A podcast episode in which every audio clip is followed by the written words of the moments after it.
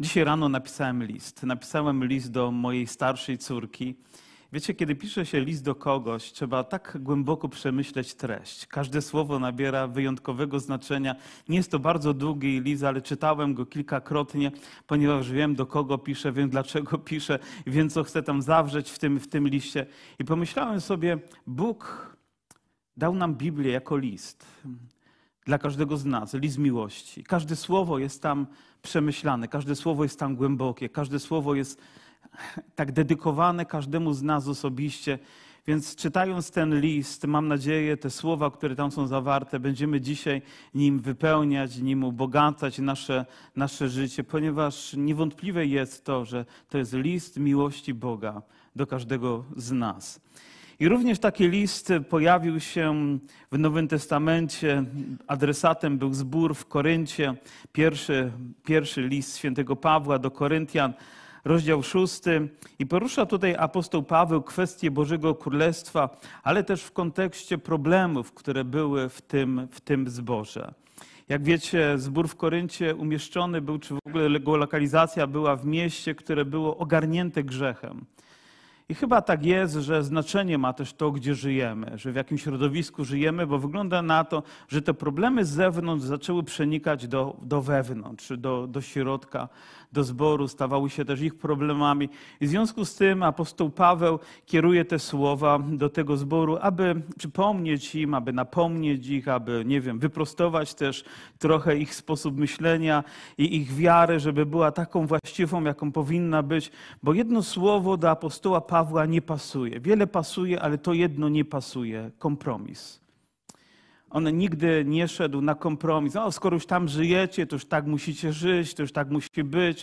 Ale nawet jeżeli pojawia się jakiś problem, to apostoł Paweł ma odwagę, aby się z nim zmierzyć, aby powiedzieć prosto w serce, prosto w twarz, albo prosto po prostu tak, żeby te osoby, które czytają, mogły zrozumieć. I oto powstał taki problem, że ludzie zaczęli też w sposób niemoralny żyć i zaczęli też procesować się nawet między sobą, zaczęli kłócić się, wychodzić tymi sprawami na zewnątrz. I apostoł Paweł mówi, nie, nie, tak być bracia nie może. I kieruje te słowa w ten sposób, czemu raczej krzywdy nie cierpicie i czemu raczej szkody nie ponosicie. Może większość problemów, jaka rodzi się w naszym życiu, wynika z tego, że my nie jesteśmy gotowi, aby pogodzić się z jakąś szkodą, która z tego może wynikać dla nas.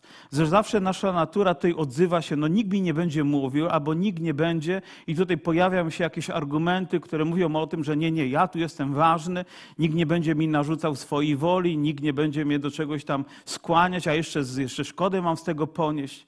Ale w Bożym Królestwie rzeczy wyglądać powinny inaczej, zdecydowanie inaczej. I myślę, że takiej Ewangelii, takiego Królestwa my powinniśmy się uczyć. I apostoł Paweł próbuje im to uświadomić. I wiecie, wtedy to był dla nich problem, który był palący, ale z perspektywy czasu ten problem nie jest żadnym problemem, jeżeli potrafili go rozwiązywać, ale jeżeli przyjęli Boże Królestwo, to mogą się nim cieszyć. I oto pojawiają się dalej słowa, które są trudnymi słowami, ale myślę, że w kontekście mówienia o Bożym Królestwie nie możemy ich pominąć i również ważnymi słowami dla tego zboru i dla nas. I mówi o to tak, albo czy nie wiecie, to jest pierwszy list do Koryntian, szósty rozdział, dziewiąty wiersz. Albo czy nie wiecie, i tak się zaczyna ten fragment, że świątynią Bożą jesteście, ale tu jest inaczej. Albo czy nie wiecie, że niesprawiedliwi Królestwa Bożego nie odziedziczą. Nie łudźcie się, i mówi to ani wszetecznicy, ani bałwochwalcy, ani cudzołożnicy, ani rozpustnicy, ani mężołożnicy, ani złodzieje, ani chciwcy, ani pijacy, ani oszczercy, ani zdziercy Królestwa Bożego nie odziedziczą. A takimi niektórzy z was byli, aleście obmyci, uświęceni, usprawiedliwieni w imieniu Pana Jezusa Chrystusa i w duchu Boga naszego. Myślę, że tutaj jest takie małe trzęsienie ziemi, gdy apostoł Paweł kieruje te słowa, bo uświadamiamy sobie, że on tak naprawdę nie kieruje tych słów do ludzi ze świata, ale kieruje te słowa do Kościoła, kieruje te słowa do ludzi, którzy są integralną częścią Bożego Królestwa. Wiem, wiem, zbór to nie jest całe Boże Królestwo, ale zbór jest częścią Bożego Królestwa. Z pewnością Boże Królestwo jest czymś znacznie większym niż tylko jeden lokalny zbór, zwłaszcza ze swoimi problemami, ale ten zbór też jest częścią Bożego, Bożego Królestwa. Patrząc tak, definiując w ogóle Kościół czy, czy Boże Królestwo, to ludzie często wrzucają hmm, wszystkich do jednego worka, gdy chodzi o protestantów, ewangelicznie wierzących ludzi, bo dla nich nie ma rozróżnienia. Ale my potrafimy przyjrzeć się wyraźniej, potrafimy rozróżnić pomiędzy jednym zborem a drugim zborem, jedną denominacją ewangeliczną a drugim. I wiecie co? Zauważamy pewne różnice zauważamy, że zbory się różnią. I nie tylko dlatego, że mają inną formę, że mają inny charakter nabożeństw, inny styl muzyczny, inną nieco formę pobożności, ale zauważamy też nieco inny stosunek do Bożego Słowa, inny stosunek do pobożności, do uświęcenia, do tych rzeczy, które dla nas mają fundamentalne znaczenie. Ale Boże Królestwo w tym względzie nie może być podzielone. Możemy różnić się formami, ale nie możemy różnić się jakością. Nie możemy różnić się co do tego, co jest sercem Ewangelii i z tym, co powinno przyświecać życiu każdemu zborowi, który śmie i ma przywilej nazywać się zborem pańskim i stanowić integralną część Bożego Królestwa. Ale jak widać, nawet i tutaj, w tej kwestii, my, ewangelicznie wierzący ludzie, potrzebujemy czasami napomnienia, potrzebujemy czasami wskazania tego, że możemy pobłądzić czy zagalopować się, albo tkwić w czymś, co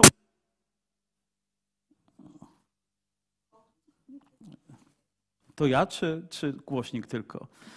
Ten głośnik czasami budzi po prostu, tak? To możemy, możemy uznać. Czy ktoś jest bliski zawału? Jeżeli nie, to możemy kontynuować, a jak nie, to będziemy się modlić. Mówi, albo czy nie wiecie, że niesprawiedliwi Królestwa Bożego nie odziedziczą? I mówi, nie łudźcie się.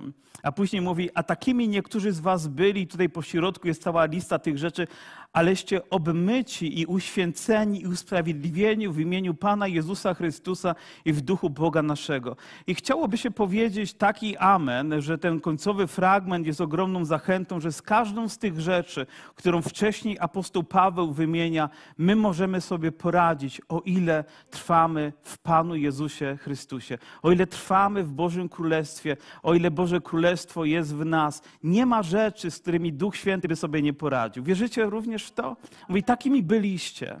Jakby mówi, to czas przeszły, ale takimi nie możecie pozostać.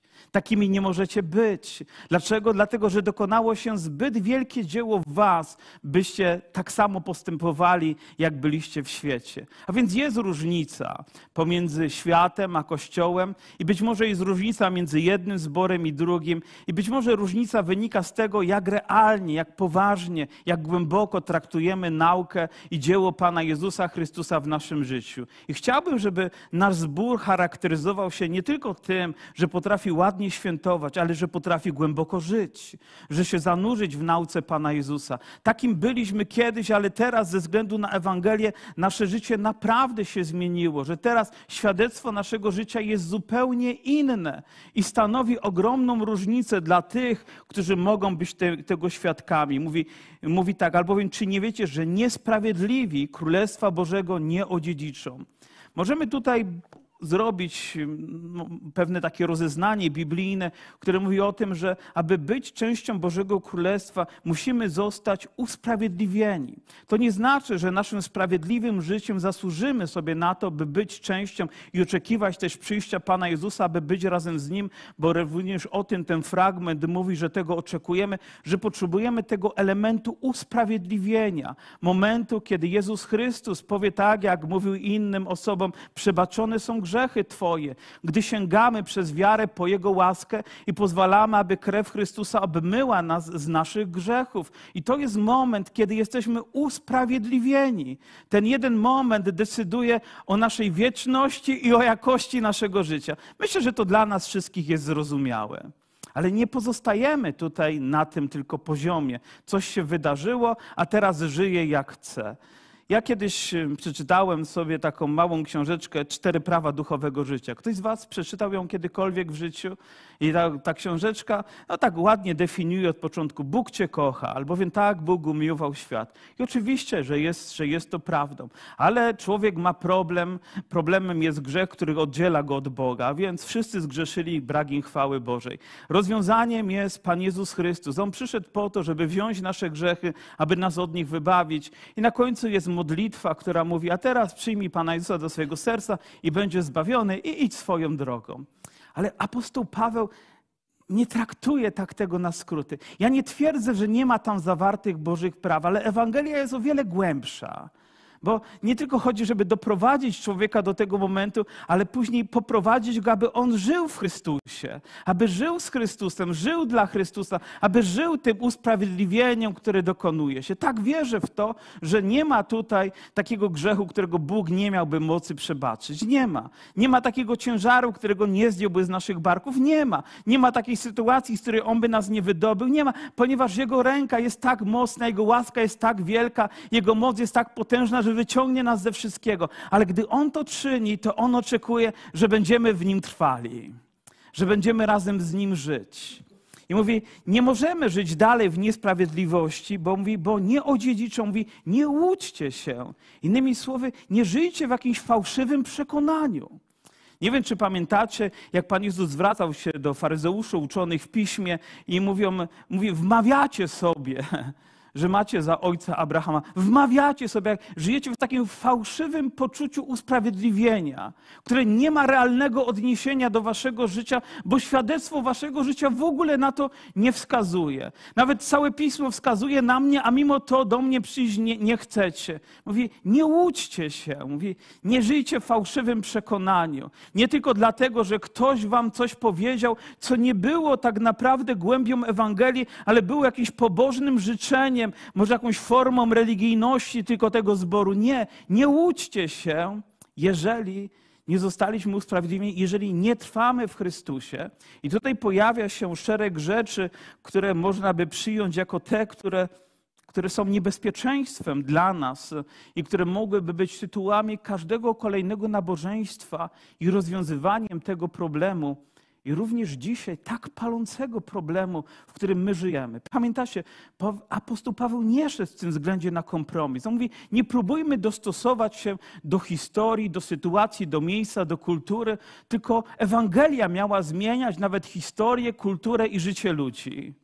I mam nadzieję, że właśnie takim zborem jesteśmy, który ma odwagę przyjąć to słowo i wziąć je poważnie i mówi ani wszetecznicy, i tu pojawia się takie słowo wszetecznicy. No, w ogóle archiwalne słowo, prawdopodobnie nieużywane już dzisiaj, ale wiemy, że ono jest związane z, z moralnością naszego życia, z naszą moralnością seksualną. Patrząc w kontekście biblijnym, wszetecznicami nazywano kobiety, które nie miały męża, ale żyła z z żyły z wieloma mężczyznami, dobrze myślę. Albo też mężczyzny, który nie miał żony, a żył z wieloma innymi kobietami, albo też tak jak to dzisiaj jest, że, że po prostu ludzie żyją ze sobą bez związku małżeńskiego. I powiedzcie teraz takiej kobiecie i takiemu mężczyźnie, że są w błędzie. To aż wydaje się takie niewłaściwe, nie na miejscu w ogóle ruszać ten temat, bo, bo jakże można go poruszyć? I ludzie oburzą się z tego powodu. Czasami ludzie przychodzą i nawet mówią: O, chcielibyśmy przyjąć chrzest. Cieszę się, że te osoby przyszły, ale wiem, że, że są razem i pytam się: A jesteście małżeństwem? Nie. A chcecie być? No, zastanowimy się. Czy powinniśmy udzielić takim osobom chrztu bez względu na wszystko?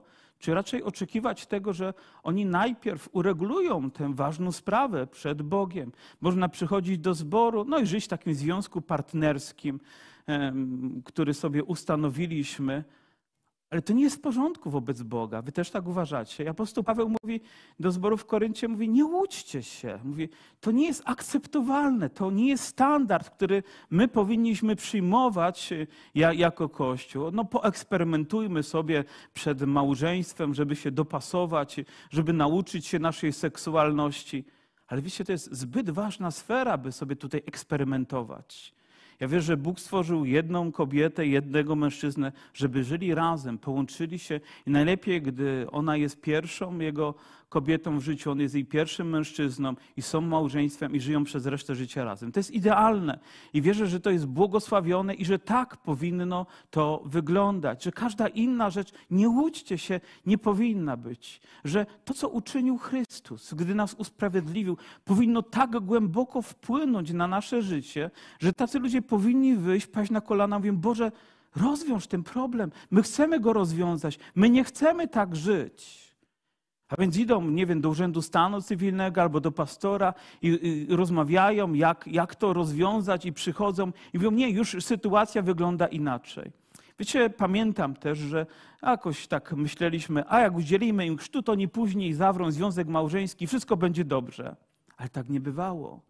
Najczęściej było tak, że oni przyjmowali chrzest, a problemy stawały się jeszcze głębsze. Nie łudźcie się, że jeżeli pójdziemy na kompromis i nie rozwiążemy tego problemu, to życie będzie tutaj takie, takie fajne i, i wygodne. Nie, musimy się z tym zmierzyć jako Kościół, bo te rzeczy będą pojawiać się i albo pójdziemy na kompromis, albo będziemy mieli odwagę o tym mówić.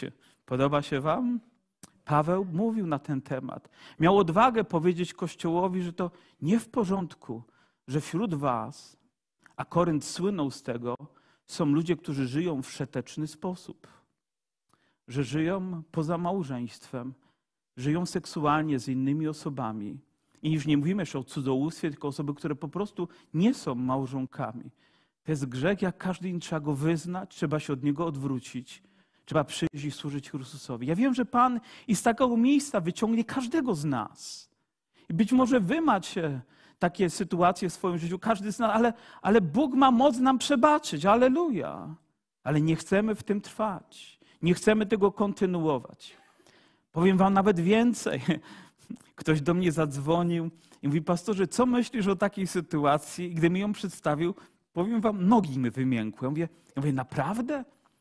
Że w zborze pańskim, ewangelicznym zborze, przychodzi jak, jakaś para i mówią: wiesz, wiesz co, pastorze, ty się o nas pomódl, my chcemy być pobłogosławieni, ale nie zarejestrujemy naszego małżeństwa. Że po prostu tylko wystarczy, że tutaj przed zborem zrobimy to razem wobec Kościoła, ale nie chcemy być małżeństwem oficjalnie. Wiecie, co chciałem powiedzieć w tym momencie? Idź przed szatanie w tym znaczeniu, że nie zgadzam się z tym. Powiem, wolałbym, żeby oni poszli, zarejestrowali przed urzędem i przyszli po to, żeby ich pobłogosławić, żeby mogli, bo rzeczywiście ich historia być może była jakaś tam trudna, ale nie, nie ma zgody na takie postępowanie. I powiem Wam, mam nadzieję, że póki Wy również jesteście częścią tego kościoła, i przyjęliście Ewangelię tak, jak powinniście. I że nie żyjecie w jakimś złudzeniu tylko Królestwa Bożego, ale w Jego rzeczywistości. Nigdy Was na to nie będzie zgody. Że zawsze będziemy doprowadzać te rzeczy do takiego stanu, jakim On powinien być, jaki Bóg zamierzył dla nas, abyśmy byli świadectwem dla tego świata. I czy nam przybędzie subskrybentów na YouTubie, czy nie, to nie ma znaczenia. Czy ludzie bardziej nas polubią, czy nie, to nie ma znaczenia. Znaczenie ma to, że będziemy trzymać się w tym względzie prawdy Bożej. I mam nadzieję, że tak będzie. Nie mamy odpowiedzialność za wszystkich ludzi, ale w tym względzie musimy być wierni Ewangelii. Nie łudźcie się. To jest niesprawiedliwe, to jest niegodne naszego Pana. To nie jest uczciwe przed Nim, to nie jest właściwe, kiedy w ten sposób my postęp, postępujemy. Ale tutaj nie, nie kończy się lista, mówi ani bałwochwalcy. Korynt to również miejsce, gdzie wiele było kultu, wiele było pomników, wiele było fałszywych bóz, cały panteon, a więc nie mogli sobie zrobić tak, o przyszli w niedzielę na nabożeństwo, choć może tak to nie wyglądało, byli przez dwie godziny, a później przez resztę tygodnia żyli po prostu oddając cześć wszelkim innym Bogom. Ale Pana Jezusa kochamy, tak, tak, do Pana Jezusa przychodzimy, ale dla poprawności musimy przejść przecież jakoś sobie poukładać życie w Koryncie, nasze biznesy, nasza polityka, no musi być poprawna, więc w związku z tym nie zaszkodzi iść jeszcze razem z innymi, by złożyć w tym czy w innym miejscu pokłonu. Cena Chrystusa była tak wielka na Golgocie, nie po to, żebyśmy my kłaniali się jakiemuś fałszywemu bóstwu, ale po to, żebyśmy oddawali tylko jednemu Panu cześć. I myślę, że sytuacja od tamtego czasu o tyle się zmieniła, że dzisiaj doszły inne bóstwa, które gdzieś ogarniają życie ludzi, że bóstwem dla nas stają się rzeczy, bóstwem mogą być dla nas pieniądze, mogą być inni ludzie, może być kariera naszego życia, mogą być rzeczy, w których idziemy po prostu na to, na co apostoł Paweł nie szedł, na kompromis, po prostu dla poprawności. Musimy, musimy mieć kręgosłup moralny, musimy mieć kręgosłup Ewangelii, aby nie łudzić się, ale żyć w prawdzie i mieć odwagę to zrobić. Gdy mnie zapraszają, żeby gdzieś iść na jakieś spotkanie, na zgromadzenie razem z innymi ludźmi, czy na wspólną modlitwę, ja nie chcę dlatego, że w ten sposób chcę krytykować innych, ale mówię to w odniesieniu do siebie. Ja sobie zadaję pytanie, dobrze, ale czy powinienem tam być? Czy to jest miejsce dla mnie? Może dla nich tak, ale nie dla mnie ze względu na to, że będę musiał zrobić coś, co będzie się kłócić, albo gdy ja to zrobię, będzie kłócić się z ich wartościami, więc może lepiej tego nie będziemy robić. Ale codziennie musimy dokonywać jakichś wyborów, aby utrzymać standardy Ewangelii, aby nie łudzić się, że to jest w porządku przed Bogiem, bo tak nie będzie.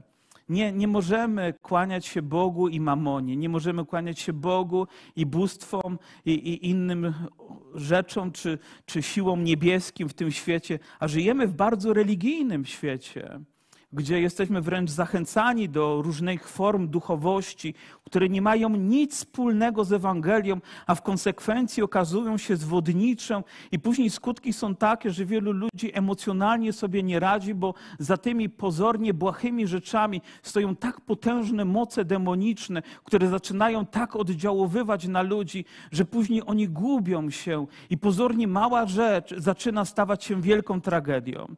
Dam wam przykład i chyba go kiedyś mówiłem. Zadzwoniła do mnie pewna kobieta, która przychodziła też do nas na nabożeństwa i jej głos był w rozpaczy, w strachu. Dzwoniła, mówi, pastorze, jestem na spotkaniu biznesowym. Wyjechała gdzieś z innymi ludźmi, żeby po prostu w jakichś warsztatach biznesowych czy wykładach uczestniczyć. Mówi, ale tutaj nie ma warsztatów biznesowych, tutaj są namioty, jest okultyzm, są czary, są inne rzeczy. Ludzie oczywiście w tym wszystkim są bardzo rozwiązli i, i dzieją się straszne rzeczy, zamknęła się w pokoju, zabarykodowała, mówi, co mam robić? Ja mówię, wołaj do Jezusa, aby cię chronił, aby cię strzegł. I to wiecie, XXI wiek, ludzie, którzy z wami na co dzień robią interesy, uwikłani są w takie rzeczy, o których nawet by się nie śniło i na pewno nie pokazaliby je wam na forum, ale gdzieś wewnątrz noszą. A więc musimy być bardzo czujni, musimy zachowywać się w sposób godny umiejąc też rozważyć, co jest dobre, co jest niedobre. I z pewnością nie chcę czynić tutaj całego podręcznika wiedzy, ale chcę, żebyście zdali się na Pana, na Jego Słowo, na modlitwę, abyście byli wrażliwi, będąc pełni Ducha Świętego, słuchali tego głosu wewnętrznego Ducha, który mówi, że to jest niewłaściwe. Bo kiedy raz przekroczycie tę granicę, to ten głos może ucichnąć. A gdy zrobicie drugi albo trzeci raz, na pewno ucichnie i już będziecie na złej drodze i może to skończyć się tragicznie. Nawet później apostoł Paweł mówi, ja nie chcę, żebyście zasiadali do stołu pańskiego i do stołu z demonami. Ten sam list, ci sami ludzie, a sprawa staje się jeszcze bardziej poważna i wręcz dramatyczna, więc w takim świecie żyjemy. I Pan mówi, nie łudźcie się. Nie do ludzi ze świata, ale do ludzi z Kościoła. Wszelkie znamiona czarów, okultyzmu, bałwochwalstwa powinny być wrogie naszym myślom i naszemu sercu. Coś, czemu nie dajemy przystępu. A to jest podszyte wszędzie, w muzyce, w filmach, w sztuce, w literaturze, no, no, po prostu na każdym wyciągnięciu ręki. Ani cudzołożnicy. I tutaj wydaje się, sprawa jest prostsza do zdefiniowania, bo cudzołożnicy to ludzie, którzy mają żonę albo męża, a mimo to żyją seksualnie z innymi, z innymi osobami. I uznają, że to jest po prostu w porządku. Nigdy takim nie będzie. Nigdy. Grzech jest grzechem i, nie ma zgody na grzech cudzołóstwa również, w, albo przede wszystkim w Kościele, w zborze pańskim. Jeżeli ktoś nawet myślami by się rozpędził w taką ślepą uliczkę, to wracaj, bo stanie się rozbitkiem. Wiecie, te rzeczy nie zaczynają się od razu tak drastycznie, że jednego dnia staje się cudzołożnikiem, tylko to zaczyna narastać w tobie. Jakaś myśl, no powiedzmy, że twoje życie seksualne z twoją żoną, czy żony z mężem, no nie układa się w sposób właściwy. To również jest niewłaściwe, tak? Bo uważam, że małżeństwa wierzące, chrześcijańskie małżeństwa powinny regularnie spędzać czas intymny ze sobą, ze względu też na pokusy, które są i którym musimy się przeciwstawiać. Są to też cielesne pokusy i, i współżycie seksualne jest rzeczą również ważną i potrzebną dla naszego zdrowia i emocjonalnego, i duchowego, i małżeńskiego. Dobrze mówię, czy nie, bracia? Bo mam nadzieję, że niektórzy pokiwają głowami choć trochę, ale nie jest to łatwe rozmawianie, rozmawianie na ten temat, ale jest to potrzebne. I nie zawsze jest tak, że wszyscy na wszystko mają ochotę, że zawsze kogoś może głowa boleć, albo zawsze znajdzie się jakaś rzecz, ale musimy rozumieć swoje potrzeby i wychodzić im naprzeciw. Widzę, że niektórzy z Was uśmiechają się, gdy o tym mówię, co może oznaczać, że wiecie, o czym mówię, że rozumiecie temat i, i prawdopodobnie jest on ważny dla, dla każdego z nas. Ale rodzi się tak, że gdzieś rodzi się jakaś pokusa, jakaś myśl, jakieś flirtowanie, gdzieś na Facebooku albo gdzieś prywatnie na jakimś mm, portalu i, i ludzie ze sobą ro, rozmawiają. O, mąż mi nigdy tego nie powiedział, albo żona nigdy tak o mnie nie pomyślała. I w związku z tym zaczyna to narastać, narastać. Na początku jest niewinną zabawą, aż w pewnym momencie kończy się wielką tragedią dla tego małżeństwa i dla ich życia. I zauważam, że problem rozwodów związanych z tym, że małżeństwa nawzajem się zdradzają, jest coraz większy i lawinowo wręcz, wręcz narasta. I wiecie, żyjemy w tym świecie i te rzeczy zaczynają też pojawiać się i pojawiają się w zborze, kiedy takie myśli zaczynają ogarniać ludzi. Ale apostoł Paweł, nie łudźcie się, mówi, nie, nie może tak być, nie powinno tak być w Bożym Królestwie, nie powinno tak być w Jego Kościele że ktokolwiek nawet dopuszcza taką myśl.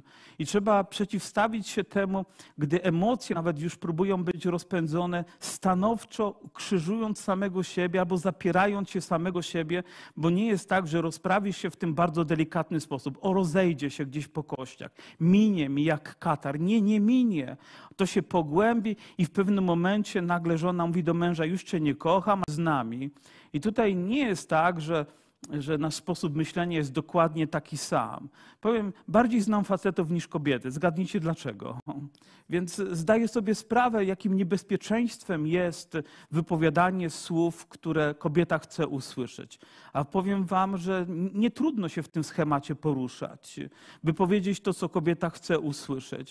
Albo nie trudno jest być może jakiegoś zdesperowanego mężczyznę, któremu się nie układa w małżeństwie, oczarować też sobą i pokazać, jaka to jest tym wspaniała w kontekście jego żony. I takie rzeczy są niebezpieczeństwem, które czyha. I Paweł mówi: bądźmy czujni w tym względzie. Nie pozwalajmy na to, bo takie rzeczy odprowadzają ludzi od Bożego Królestwa odprowadzają ich od zboru, wyprowadzają z tego miejsca. I z pewnością takich historii można by przytoczyć wiele, nie tylko gdzieś spoza, ale również i z tego miejsca, które miały miejsce, rozegrały się. Gdy dochodzi do, roz, do zdrady małżeńskiej, rozgrywa się ogromna tragedia i żeby uleczyć, i żeby uleczone zostały takie rany, potrzeba wielu miesięcy modlitwy, wołania do Boga i naprawdę z całego serca i przebaczenia sobie nawzajem. A mimo to wciąż ludzie często ten ciężar noszą jeszcze latami w swoim życiu. Już są razem, ale wciąż gdzieś jakaś obawa w ich życiu będzie. Jeżeli ktoś z Was w małżeństwie dopuścił się tego, to Twój małżonek prawdopodobnie zawsze będzie gdzieś myślał, gdy Ciebie nie będzie o określonej godzinie, czasie, albo gdy mężczyzna będzie pachniał perfumami, którymi nie powinien pachnieć, bo to nie są jego żony, będzie rodziło się jakieś podejrzenie. A więc są to rzeczy, które są realnością, w której żyjemy, ale kiedy mówimy o Bożym Królestwie i mówimy o Jego standardach, to nie możemy nie mierzyć się z problemami, które dotyczą również każdego z nas. Ktoś mówi, a mnie to nie grozi. Myślę, że każdy z nas jest w grupie ryzyka. I w związku z tym każdy z nas niech się nie łudzi, że w tej grupie nie jest, ale raczej niech czuwa, niech pozwala, aby każdego dnia to Boże Królestwo, to uświęcenie było standardem Twojego życia, aby w mocy i w autorytecie też Jego Słowa i Ducha Świętego przeciwstawić się temu, będąc pełnymi, pełnymi wiary. Mówi rozpustnicy. Być może tutaj cały szereg jeszcze można by wołać i mężołożnicy. To jest takie stare słowo, ale chodzi o to, że jest to słowo, które określa ludzi, którzy żyją ze sobą, będąc tej samej płci. Wiecie, co mam na myśli, prawda? I nie dotyczy tylko mężczyzn, ale dotyczy również kobiet. Dotyczy obu płci. Biblia mówi, to jest niedopuszczalne. Wiecie, dzisiaj tylko ten problem wielu ludzi widzi, ale on nie jest umieszczony nawet na pierwszym miejscu, nie jest umieszczony nawet na drugim, ale stanowi, stanowi problem. I na przestrzeni też i życia w kościele stwierdziłem, że ludzie w kościele też ten problem mają, albo jest czasami on głęboko ukrywany, a kiedy już wybucha, to staje się problemem, który jest trudny do, do zniesienia. Może nawet są osoby, które mają inne preferencje myślenia, na przykład, że no, podobają się mężczyźni albo kobiecie kobiety. I zanim to się stanie czymś tragicznym, to może trzeba na samym początku się z tym zmierzyć, określić, wołać o pomoc, znaleźć odpowiednią może terapię dla swojego życia, żeby pomagać. Ja chciałbym pomagać takim ludziom, ale jestem na tyle też szczery przed wami, że jako ewangeliczne zbory nie mamy jakiegoś programu, nie mamy cudownego lekarstwa, nie mamy cudownego rozwiązania, ale mamy Jezusa, który wiem, że ma moc również i nawet nasz sposób myślenia zmienić. Mamy tego, który oczyszcza nas, który uwalnia nas, i zanim to stanie się tragedią, może być to uzdrowione, tak jak wszystko inne i przebaczone, tak jak każda inna rzecz związana z naszym życiem i z naszymi po, potrzebami. Mówi ani złodzieje, ani chciwcy. Oczywiście złodziei łatwo zdefiniować, ponieważ zagrabiamy coś, co do nas nie należy, ale to nie tylko jest związane z tym, że ktoś na bank napada, ale kiedy jedziesz autobusem i nie kasujesz biletu w świadomy sposób, okradasz. Wydaje się skala dużo mniejsza, ale złodziejstwo to jest to jest właśnie to samo słowo, bez względu na to, jaką byłoby, jaką byłoby skalą. Jeżeli zabieramy coś, co do nas nie należy, przywłaszczamy sobie cudzą własność bez jego wiedzy i bez akceptacji, zgody, to wtedy stajemy się. Mieliśmy też obrazki, jak wojna była i, i ludzie toalety wynosili innym z domu, ponieważ chcieli je zabrać dla siebie. Wojna nic tego nie usprawiedliwia. Nic nie usprawiedliwia. Jeżeli ktoś jest w tym momencie w takim sposobie myślenia, to powinien go nie tylko zmienić, ale powinien pokutować, żeby się odwrócić. Wiecie, słowo chciwcy tutaj jest tylko jednym słowem, ale nawet nie zdajecie sobie sprawy, do czego chciwość, czyli chęć posiadania zawsze więcej niż więcej i więcej i więcej.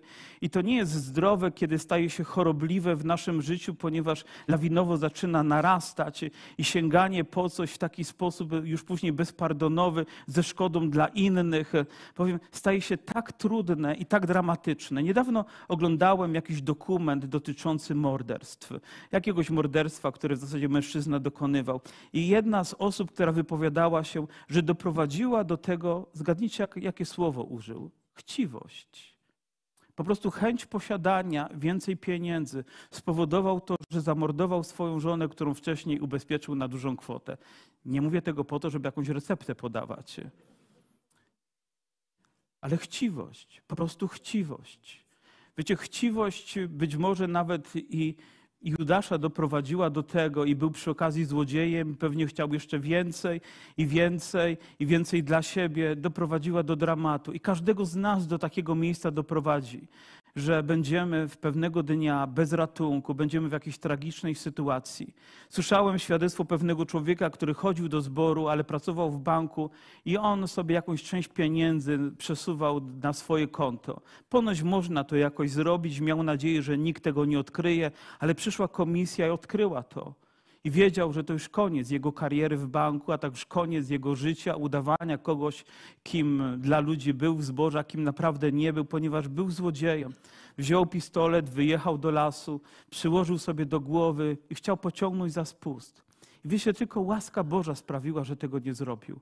Postanowił jednak zmierzyć się z konsekwencjami. Wrócił do domu, policja już była w jego domu, skuli go w kajdanki, wrócił do, poszedł do więzienia na kilka lat. Ale tam jego życie zostało przemienione. Tam naprawdę Ewangelia zmieniła jego życie. Wrócił do domu. Żona go przyjęła, zaczął odbudowywać swoje życie, chodzić do zboru. Już więcej nie chciał posiadania cudzych pieniędzy. Chciwość już nie miała miejsca w jego życiu. I zaczął odbudowywać swoje życie tak, że inni to dostrzegli. I zaczął podejmować służbę w zborze, aż do tego, że zaczął dzielić się Bożym Słowem. I to tak skutecznie, że pewnego dnia jeden ze zborów poprosił go, żeby został ich pastorem. Wiecie, bo Bóg ma moc wyciągnąć nas nawet z najgłębszego dołu. On ma moc zmienić całe nasze życie. Czyż nie właśnie o tym mówi, ale takimi byliście wy kiedyś, aleście obmyci, uświęceni i usprawiedliwieni w imieniu Pana Jezusa Chrystusa i w duchu Boga naszego. I ja wierzę w to całym sercem. Jeżeli my wciąż pozwalamy, aby Ewangelia w mocy działała w nas, aby skutecznie, w sposób taki oczywisty. Jego krew obmywała nas naszych grzechów, bo my o to prosimy, bo my wyznajemy nasze grzechy, bo my odwracamy się od nich, bo my chcemy żyć naszym Panem. I to, że mamy pełnię Ducha Świętego, który daje nam moc do tego, abyśmy podejmowali wyzwania, na których nas samych nie stać, abyśmy mogli im się przeciwstawić w autorytecie i mocy Jezusa Chrystusa, to nie będziemy żyć w jakiejś łudzie tylko naszego pobożnego życia, ale nasze życie rzeczywiście będzie pobożne ze względu na dzieło, które Pan Jezus wykonał. I nadzieja jest dla każdego z nas. Nawet gdyby jedno z tych słów tyczyło się kogokolwiek z nas na tym miejscu, to chcę Ci powiedzieć, moja siostro i bracie, jest dla Ciebie nadzieja. Tą nadzieją jest Chrystus. Tą nadzieją jest to, że możemy do Niego przyjść, możemy poprosić, a On ma moc obmyć nas. I to słowo uświęcić myślę, że ma kluczowe znaczenie, bo nie oznacza tylko, że raz tylko Pan to czyni, ale On czyni to tak, żebyśmy żyli życiem uświęconym. Każdego dnia razem z Nim i razem dla Niego, pełni mocy Ducha Świętego. Jest to proces, który powtarza się od poranku aż po wieczór i przez całe 24 godziny, powiem, uświęcenie powinno nam towarzyszyć. Cokolwiek robię, to z myślą, że jestem w Bożych rękach, jestem Jego narzędziem i nawet nie wiem, czy powinienem po to sięgać. Muszę się zastanowić, co na ten temat mówi Bóg, co podpowiada mi też Duch Święty w moim sercu, bo nie wszystkie rzeczy są tak oczywiste, ale wierzę, że ta wrażliwość na Boga pozwala mi uniknąć wielu niebezpieczeństw. I myślę, że jestem tutaj dlatego, że nie jestem tak wspaniały i doskonały, ale dlatego, że każdego dnia staram się o jedno trwać w Panu pozwalać, aby On wykonywał swoje dzieło we mnie, aby Ewangelia we mnie pracowała, powracać do Jego słowa, czynić je standardem mojego życia, a później starać się wykonywać, a Duch Święty wspiera mnie w tym, uczynię krok, a Bóg daje mi siły, bym postawił kolejny. Przychodzi problem, a Pan sprawia, że mogę go przezwyciężyć i kolejna sytuacja i mogę się z nią zmierzyć. Przyjdzie pokusa i wiem, że dla mnie samego jest zbyt wielka, ale wiem, że kiedy jestem z Panem, kiedy trwam w Jego obecności, kiedy chodzę razem z Nim, mogę się jej przeciwstawić. Nawet gdy moje emocje moje uczucia będą mówić zupełnie coś innego, mogę to zrobić ze względu na mojego Pana. Wiecie, robię to też ze względu na Kościół ponieważ ja nie chcę nikogo zawieść. Robię to ze względu na moją żonę, na moje dzieci, bo nie chcę ich rozczarować. Chcę być świadectwem od początku do końca i czynię to z całą świadomością i odpowiedzialnością, wiedząc, jak wielkiego dzieła Jezus Chrystus dokonał w moim życiu. I chwała Mu za to. I dokonał również w Twoim życiu. W życiu każdego z nas, kto narodził się na nowo. Nie pomijając nikogo z nas. Tak wielka jest Jego łaska. I nie po to, byśmy wracali do tego, jakimi byliśmy, ale pozwalali, by Duch Święty czynił nas takim, jakim On chce nas uczynić. I błogosławił nasze życie, błogosławił nasz zbór, błogosławił nasze domy, nasze rodziny, nasze małżeństwa.